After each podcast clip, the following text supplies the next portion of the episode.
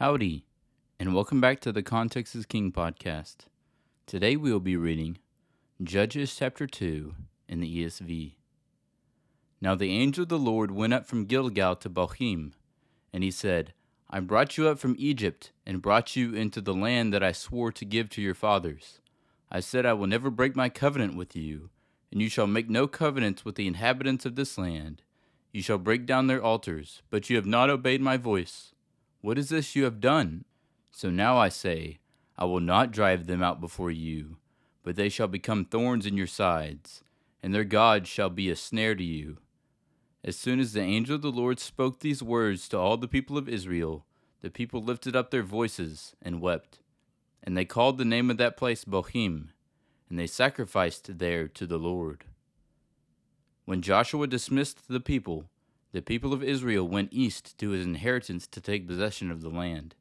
And the people served the Lord all the days of Joshua, and all the days of the elders who outlived Joshua, who had seen all the great work that the Lord had done for Israel. And Joshua the son of Nun, the servant of the Lord, died at the age of one hundred and ten years.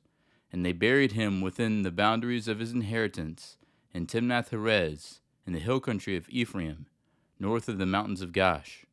And all that generation also were gathered to their fathers.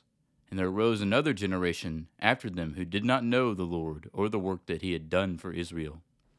And the people of Israel did what was evil in the sight of the Lord, and served the Baals. And they abandoned the Lord, the God of their fathers, who had brought them out of the land of Egypt.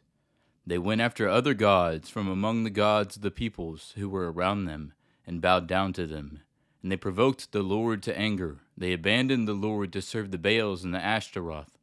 So the anger of the Lord was kindled against Israel, and he gave them over to plunderers, who plundered them. And he sold them into the hand of their surrounding enemies, so that they could no longer withstand their enemies. Whenever they marched out, the hand of the Lord was against them for harm, as the Lord had warned, and as the Lord had sworn to them, and they were in terrible distress. Then the Lord raised up judges, who saved them out of the hand of those who plundered them. Yet they did not listen to their judges, for they whored after other gods and bowed down to them. They soon turned aside from the ways in which their fathers had walked, who had obeyed the commandments of the Lord, and they did not do so.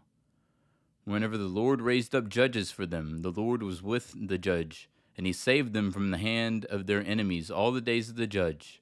For the Lord was moved to pity by their groaning because of those who afflicted and oppressed them.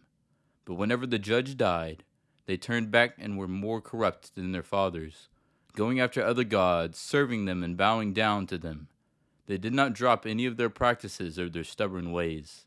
So the anger of the Lord was kindled against Israel, and he said, Because this people have transgressed my covenant that I commanded their fathers, and have not obeyed my voice, I will no longer drive out before them any of the nations that Joshua left when he died, in order to test Israel by them, whether they will take care to walk in the way of the Lord as their fathers did or not. So the Lord left those nations, not driving them out quickly, and he did not give them into the hand of Joshua.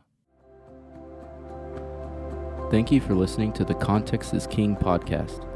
Make sure to leave us a review so we can get more people to listen to the Bible go follow us on Instagram at contextisking underscore podcast. Cover art is by Shelby Renee Arts. See you tomorrow.